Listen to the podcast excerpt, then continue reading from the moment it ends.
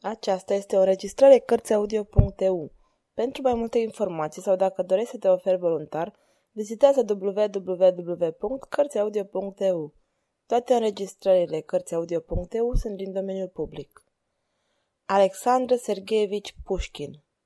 Dama de pică. Capitolul 6.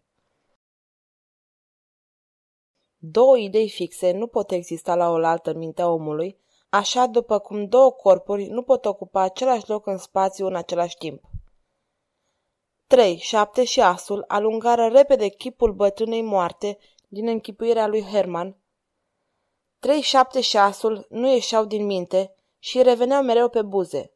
Când vedea o tânără fată, spunea: "Cât e de zveltă, un adevărat trei de cupă."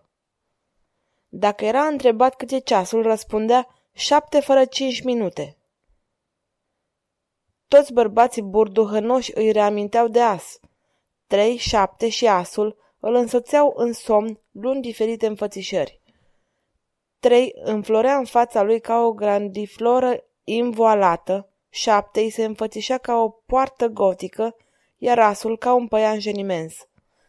Toate gândurile îi erau contopite într-unul singur: să se folosească de taina care îl costase atât de scump.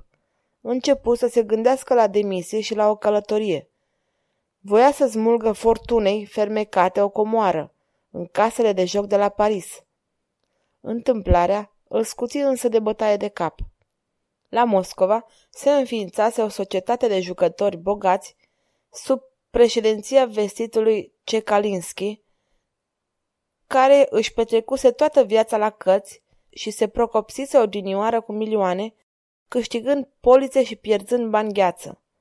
Experiența lui îndelungată îi câștigară încrederea prietenilor, casa deschisă, bucătarul renumit. Delicatețea și veselia îi câștigară respectul publicului. Cum sosi la Petersburg, tineretul dădu năvală la el și uită balurile de dragul cărților, preferând ispitele faraonului tentațiilor amorului. Narumov îl duse acolo pe Hermann. Trecură printr-un rând de camere somptuoase, pline de chelneri respectoși. Câțiva generali și consilierii în timp jucau whist. Niște tineri stăteau tolăniți pe divanele îmbrăcate în damasc, mâncând înghețată și trăgând din pipe. În salon, la o masă lungă, lângă care se înghesuiau vreo 20 de jucători, ședea anfitrionul și ținea banca. Era un om de vreo 60 de ani, cu o înfățișare din cele mai respectabile. Capul era acoperit de un păr argintiu, fața plină și proaspătă arăta bunătatea, ochii luceau, totdeauna înviorați de un zâmbet. Narumov îl prezentă pe Hermann. Cekalinski îi strânse mâna prietenos. Îl rugă să se simtă ca la el acasă și continuă să țină banca. Partida se prelungea. Pe masă se aflau peste 30 de cărți. Cekalinski se oprea după fiecare lansare pentru a da răgaz jucătorilor, nota pierderile, asculta prevenitor dorințele jucătorilor și îndrepta și mai prevenitor colțul vreunei cărți îndoite de o mână distrată. În sfârșit, partida se termină.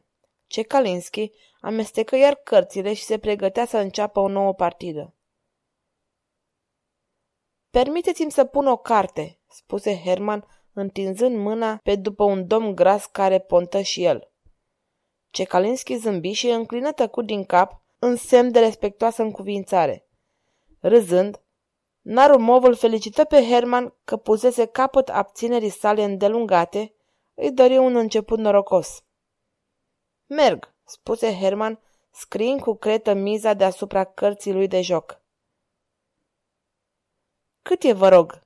întrebă cel care ținea banca, strângându-și ploapele. "Mă iertați, dar nu văd bine." 47.000, răspunse Hermann. La aceste cuvinte, toate capetele se întoarseră deodată și toți ochii se ațintiră asupra lui. "A nebunit," gândi Narumov. "Permiteți-mi să vă atrag atenția," spuse Cekalinski cu zâmbetul lui neschimbat, "că jocul dumneavoastră e foarte tare. Aici n-a mizat încă nimeni mai mult de 275 pe o singură carte. Ei și? Răspunse Hermann. Îmi bateți cartea sau nu? Cekalinski făcu o plecăciune cu același aer de zmerită încuvințare. Vreau numai să vă fac cunoscut, spuse el, că fiind onorat de încrederea prietenilor, nu pot ține banca altfel decât pe bani gheață. Din partea mea sunt convins că e de ajuns cuvântul dumneavoastră, dar, pentru regula jocului și a socotelilor, vă rog să puneți banii pe carte. Hermann scoase din buzunar un bilet de bancă și îl întinse. Cekalinski îl privi fugitiv și îl puse pe cartea lui Hermann. Apoi începu jocul. În dreapta căzu 9, în stânga un 3. Am câștigat, spuse Hermann arătându-și cartea. Printre jucători se stârni rumoarea. Cekalinski se încruntă, dar zâmbetul îi reapăru îndată pe față. Îmi dați voie să vă achit? Îl întrebă el pe Hermann. Vă rog! Cekalinski scoase din buzunar câteva bilete de bancă și îi plăti îndată. Hermann își luă banii și se îndepărtă de lângă masă. Narumov nu-și putea reveni. Hermann bău un pahar de limonadă și se îndreptă spre casă. În seara următoare veni din nou la Cekalinski. Anfitrionul ținea banca. Hermann se apropie de masă. Jucătorii îi făcură loc imediat. Cekalinski îl salută curtenitor. Hermann așteptă o nouă partidă, alese o carte, puse pe ea toate cele 47.000 și câștigul din seara trecută. Cekalinski începu jocul. În dreapta căzu un valet, în stânga un 7. Hermann întoarse 7-le. Toți scoaseră strigăte de mirare. Cekalinski se tulbură vădit. Numără 94.000 și le întinse lui Hermann. Acesta le luă cu sânge rece și se îndepărtă în aceeași clipă. În seara următoare apăru din nou la masă. Îl așteptau toți. Generalii și consilierii intimi își lăsară uistul ca să vadă un joc atât de neobișnuit. Tinerii ofițeri săriră de pe divane, chelnerii se strânseră în salon. Toți făcură un cerc în jurul lui Hermann. Ceilalți jucători nu puseră cărțile, așteptând cu nerăbdare să vadă cum va sfârși el. Hermann stătea lângă masă, pregătindu-se să ponteze de unul singur împotriva palidului, dar marelui zâmbitor Cekalinski.